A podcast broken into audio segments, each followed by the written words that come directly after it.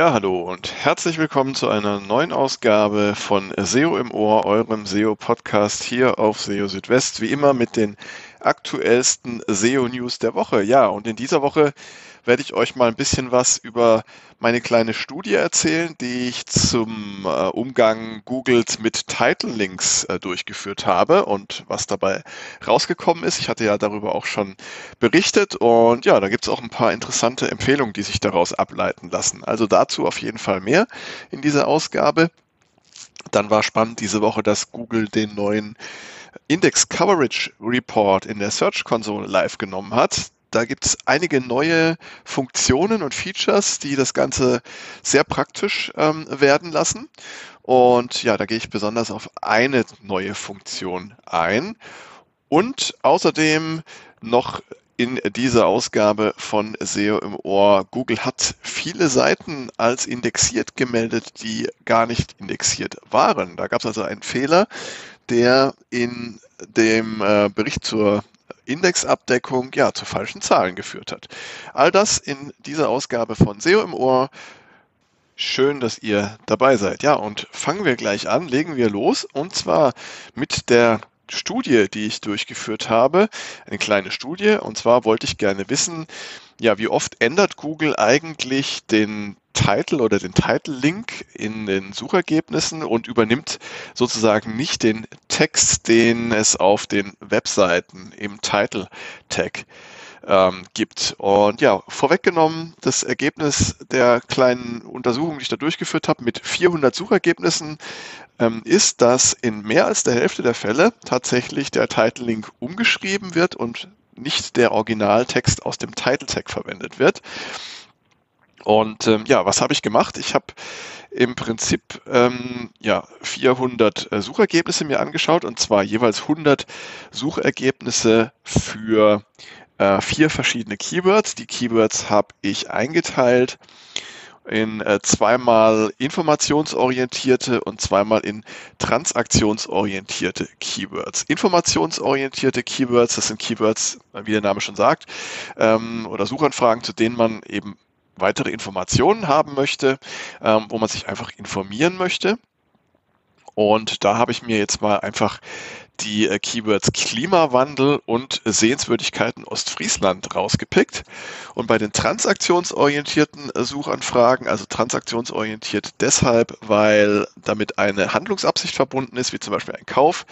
Also bei diesen transaktionsorientierten Keywords habe ich mir Laufschuhe kaufen und günstiger Kredit rausgesucht. Das sind also vier Keywords in zwei verschiedene Search Intents verteilt und jeweils 100 Suchergebnisse macht insgesamt 400 Suchergebnisse, die ich mir angeschaut habe. Ja, äh, warum habe ich das überhaupt gemacht? Es ist ja so, seit dem äh, Title Update im vergangenen Jahr schreibt Google die Title Links für die Suchergebnisse ja häufiger um. Und äh, ja, der Title Link ähm, wird häufig auch einfach kurz als Titel des Suchergebnisses bezeichnet. Ähm, das Ziel des Updates, das Google da durchgeführt hat, ist, dass die Qualität der Suchergebnisseiten verbessert werden soll und außerdem soll auch die Barrierefreiheit gefördert werden. Und ja, beim Umschreiben des Title Links greift Google auf verschiedene Inhalte ähm, von Websites zu. Da werden zum Beispiel häufig H1-Überschriften verwendet. Es kann aber auch passieren, dass Google den Text einer anderen Seite heranzieht, die auf die betreffende Seite verlinkt. Und ähm, ja, in der Studie, die ich durchgeführt habe, kam also heraus, dass für die betrachteten Suchergebnisse von Google ähm, in rund 53 Prozent der Fälle die Title Links umgeschrieben wurden. Das heißt umgekehrt, 47 Prozent der Title Links wurden so für die Suchergebnisse übernommen, wie sie im Title Tag stehen. Ähm, bei den informationsorientierten Suchanfragen wurde der Title Link etwas häufiger umgeschrieben. Da waren es 58 Prozent der Fälle. Bei den transaktionsorientierten Suchanfragen dagegen nur 47 Prozent. Man muss dazu natürlich auch immer sagen, es sind jetzt 400 Suchergebnisse. Das ist jetzt noch nicht äh, das, was man als repräsentativ äh, bezeichnen kann, aber es gibt zumindest mal so eine Größenordnung vor, ähm, was da sich so abspielt. Ja, und ich habe mir das dann ein bisschen genauer angeschaut und nach Auffälligkeiten gesucht und dabei habe ich Folgendes gefunden. Häufig gibt es Änderungen beim Seiten- oder Markennamen im Title Link. Also entweder formuliert Google diesen um, wie zum Beispiel ähm, Spiegel statt der Spiegel oder äh, WWF Deutschland statt WWF. Und dabei wird auch oftmals die Groß- und Kleinschreibung des Namens angepasst. Ähm, häufig werden auch Sonderzeichen ausgetauscht. Google ersetzt zum Beispiel oftmals ein Pipe-Symbol, also das ist praktisch dieser vertikale Strich, durch einen äh, Bindestrich. Hm, interessant ist auch, dass Google manchmal den Namen der Website in den Title Link auf der SERP einfügt, obwohl er im Title Tag auf der Seite nicht vorkommt. Es kann aber auch umgekehrt passieren, dass ein Title Tag den Namen der Website enthält, Google ihn aber dann nicht im Title Link anzeigt. Und das ist unabhängig davon, ähm, ob sich jetzt der Name der Website am Anfang des Titles äh, oder am Ende befindet. Und äh, ja, Google scheint auch zu erkennen, äh, wann der Name einer Website im Title Tag passt und wann nicht. Also ich habe zum Beispiel einen Fall gefunden, ähm, da stand im Titel der Name einer Organisation, ähm, der aber praktisch nicht ähm, die Organisation war, von der offiziell die Website stammt.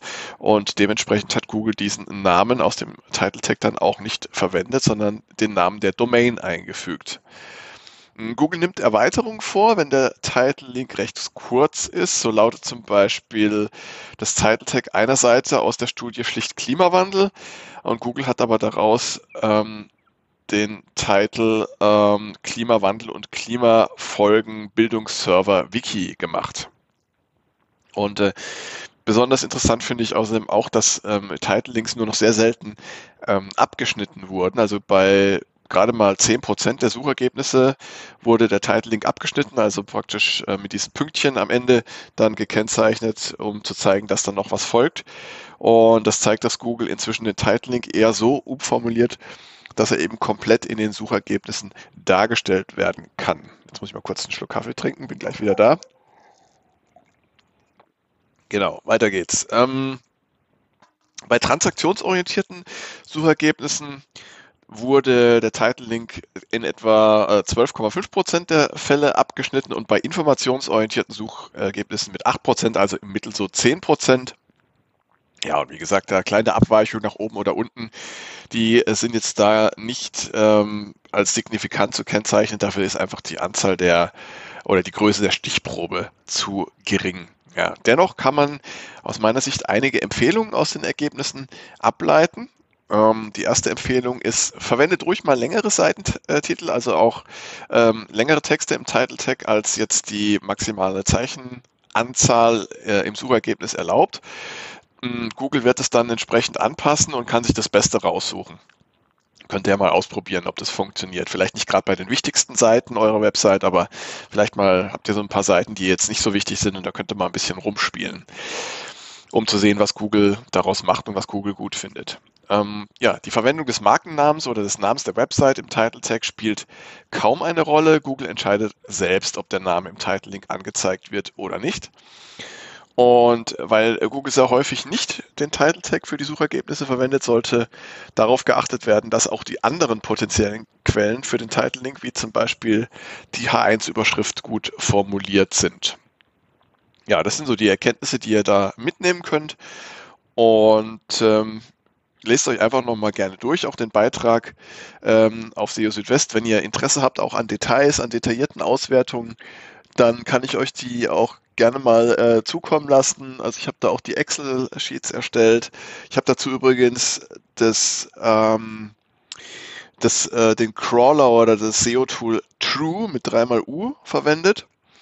Ähm, und ähm, damit kann man also sehr schön ähm, Exporte von, von kompletten Suchergebnisseiten bekommen. Also True oder Through, muss man hier genauer sagen, mit TH, T-H-R-U-U-U. Ähm, Schaut es euch mal an, ihr könnt es auch kostenlos testen. Habe ich auch gemacht. Dann bekommt ihr ein paar Credits und könnt da einfach mal ein bisschen mit rumspielen. Genau, so viel dazu. Dann äh, schöne Meldung diese Woche. Der neue Report zur Indexabdeckung bzw. der Index Coverage Report, der neue in der Google Search Konsole, ist jetzt live verfügbar. Google hatte ja im Juni angekündigt, ähm, verschiedene Berichte der Google Search Konsole zu vereinfachen und sie ja auch mit besser verständlichen Kategorien für die äh, verschiedenen Status von URLs zu versehen. Und jetzt ist es also soweit, der neue Index Coverage Report beziehungsweise der neue Bericht zur Indexabdeckung in der Google Search Konsole ist jetzt live verfügbar.